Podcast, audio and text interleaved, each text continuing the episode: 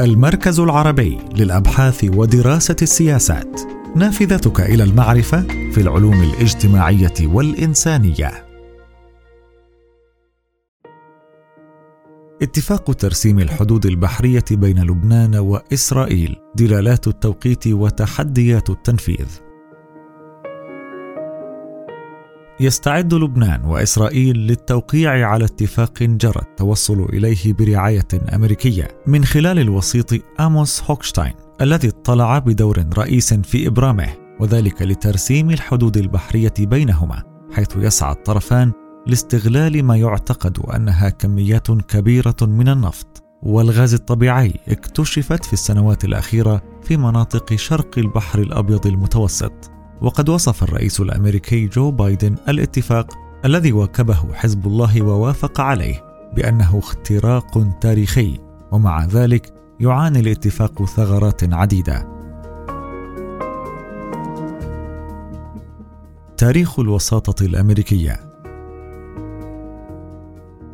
تسعى الولايات المتحدة الأمريكية منذ نحو عشر سنوات لإبرام اتفاق لترسيم الحدود البحرية بين لبنان وإسرائيل وقد تعاقب على هذا الملف عدد من الوسطاء الأمريكيين وقد تركزت القضايا الخلافية في السنوات الأخيرة حول شكل التفاوض ومضمونه مثل من يدير المحادثات وأين تعقد وما الجدول الزمني للتوصل إلى اتفاق وما معايير العملية التفاوضية لكن التحول الذي طرأ على الموقف اللبناني منذ صيف 2022 سمح بتجاوز القضايا الإجرائية والدخول مباشرة في صلب معايير ترسيم الحدود البحرية. ومن العوامل التي سرعت التوصل إلى اتفاق الجهود الأمريكية والضغوط الأوروبية التي تصاعدت بسبب الحاجة إلى مصادر بديلة من الغاز الروسي الذي تسعى أوروبا للاستغناء عنه نتيجة الصراع الدائري في أوكرانيا.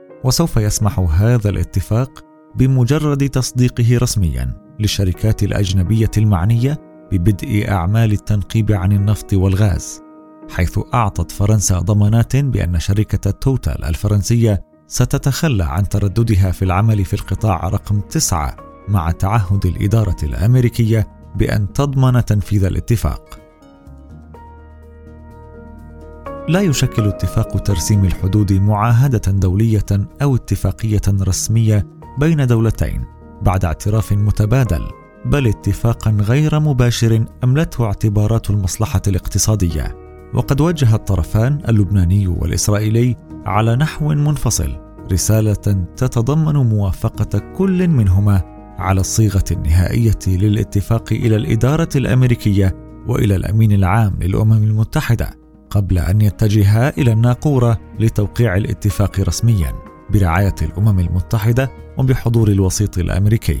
وسوف يقتصر الوفد اللبناني على العسكريين والتقنيين ولن يكونوا موجودين في الغرفة نفسها مع المسؤولين الإسرائيليين كي لا يفهم من الأمر أنه مؤشر على أي تطبيع. نص اتفاق ترسيم الحدود البحرية. يشير نص الاتفاق الذي يقع في ستة بنود إلى أن ترسيم الحدود البحرية بين الطرفين.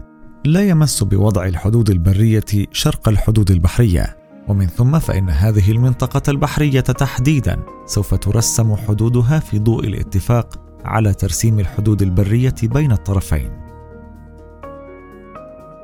ويشير الاتفاق إلى أن القطاع رقم تسعة العائد إلى لبنان فيه احتمالات إنتاج ذات جدوى تجارية غير معروفة من الغاز. ولذا توافق الطرفان على أن تقوم بأعمال التنقيب في هذا الحقل شركات لا تخضع للعقوبات الدولية بما يعيق استمرار التسهيلات الأمريكية على أن لا تكون شركات إسرائيلية أو لبنانية. وقد طلب لبنان استبدال عبارة الا تكون خاضعة للعقوبات الأمريكية بعبارة للعقوبات الدولية. في البند الذي يتحدث عن الشركات التي يجوز لها العمل في تنقيب الغاز ووافق على إصرار الجانب الأمريكي على إبقاء عبارة بما يعيق التسهيلات الأمريكية لاستبعاد شركات خاضعة للعقوبات الأمريكية والمقصود الشركات الروسية. ومع أن إسرائيل تخلت عن أي حق للتنقيب في القطاع رقم تسعة فإنها احتفظت بحق السماح للمشغل بأنشطة في بعض المناطق المحددة فيه، كما طالبت بمردود مالي مقابل هذا التخلي، وبناء عليه ستسمح إسرائيل للشركة المشغلة للقطاع رقم تسعة أي شركة توتال بالتحرك في المناطق جنوب الحدود البحرية ولن تعترض على أنشطة معقولة وضرورية طالما أن الشركة المشغلة تبلغها مسبقا بهذه الأنشطة القريبة من الحدود الإسرائيلية.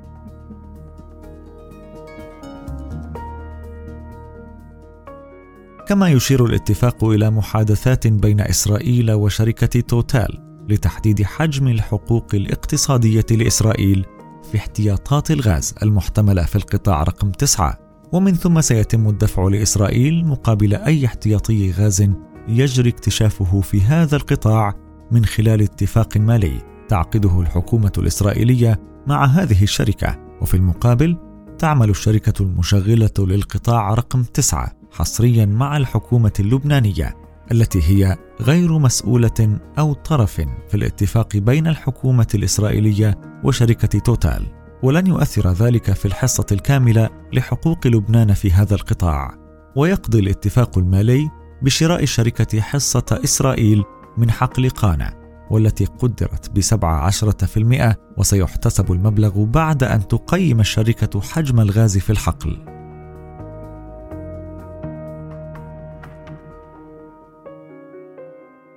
تؤدي الولايات المتحدة دور الضامن لهذا الاتفاق في حال كان هناك أي تباينات حول تنفيذه في المناطق المتنازع عليها وتتعهد بنص الاتفاق ببذل جهدها ومساعيها من أجل تسهيل أنشطة لبنان البترولية على نحو فوري وسريع ومستمر. وينتظر بحسب وسائل إعلام إسرائيلية أن توجه إدارة بايدن رسالة إلى الحكومة الإسرائيلية تعطي فيها ضمانات بأن مداخيل لبنان من الغاز لن تصل إلى حزب الله. تحديات تواجه الاتفاق. ترك الاتفاق عددا من القضايا العالقة بين الطرفين لم يجري التوصل إلى حل بشأنها. من ذلك مثلا موافقة إسرائيل على بدء لبنان أعمال التنقيب عن الغاز في حقل قانا. لكنها طالبت في المقابل بالحصول على تعويض مالي لقاء أي غاز يجري استخراجه من الجانب الإسرائيلي. أما لبنان فاعتبر أنه غير معني بأي شراكة مع إسرائيل في هذا الحقل الذي يقع في القطاع رقم تسعة وهو يعترض أيضا على عبارة تعويض مالي ويطلب استبدالها بعبارة تسوية مالية ويعد نفسه غير معني بها. إذ إنها تتعلق بإسرائيل وشركة توتال كما يصر لبنان على أن أي مبلغ تتقاضاه إسرائيل بهذا الخصوص يجب أن يكون من أرباح الشركة وليس من ضمن الاتفاق الذي وقعته الشركة مع لبنان للتنقيب عن الغاز في عام 2017 ولأن لبنان يحتاج إلى عدة سنوات قبل أن يتمكن من استخراج أي غاز من حقل قانا. فإن الحديث عن هذه التسوية المالية لن يكون أمرا ملحا في المرحلة الراهنة ويطالب الطرف الإسرائيلي بالحصول على ضمانات بأن لا تصل أي موارد متأتية من استخراج الغاز إلى حزب الله. أخيرا لا يحل هذا الاتفاق كل مشاكل الحدود البحرية بين الطرفين فعلى الرغم من أن الرئيس بايدن قال في بيان الإعلان عن الاتفاق إن حكومتي إسرائيل ولبنان اتفقتا على إنهاء نزاعهما على الحدود البحرية وقررتا إنشاء حدود بحرية دائمة بينهما. فإن الاتفاق لا يعد ترسيما نهائيا للحدود البحرية في ظل عدم وجود اتفاق على ترسيم الحدود البرية.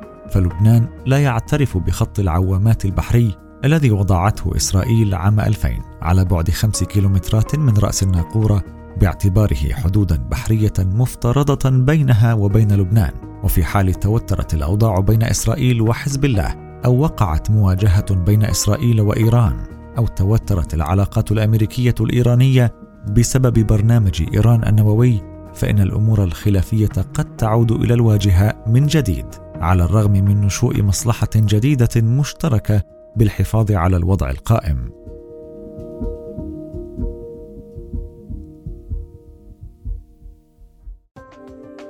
لمتابعة أخبار المركز وفعالياته. تجدون تفاصيل المواد والأبحاث في وصف الحلقة على منصة البودكاست التي تستمعون منها وموقعنا الرسمي.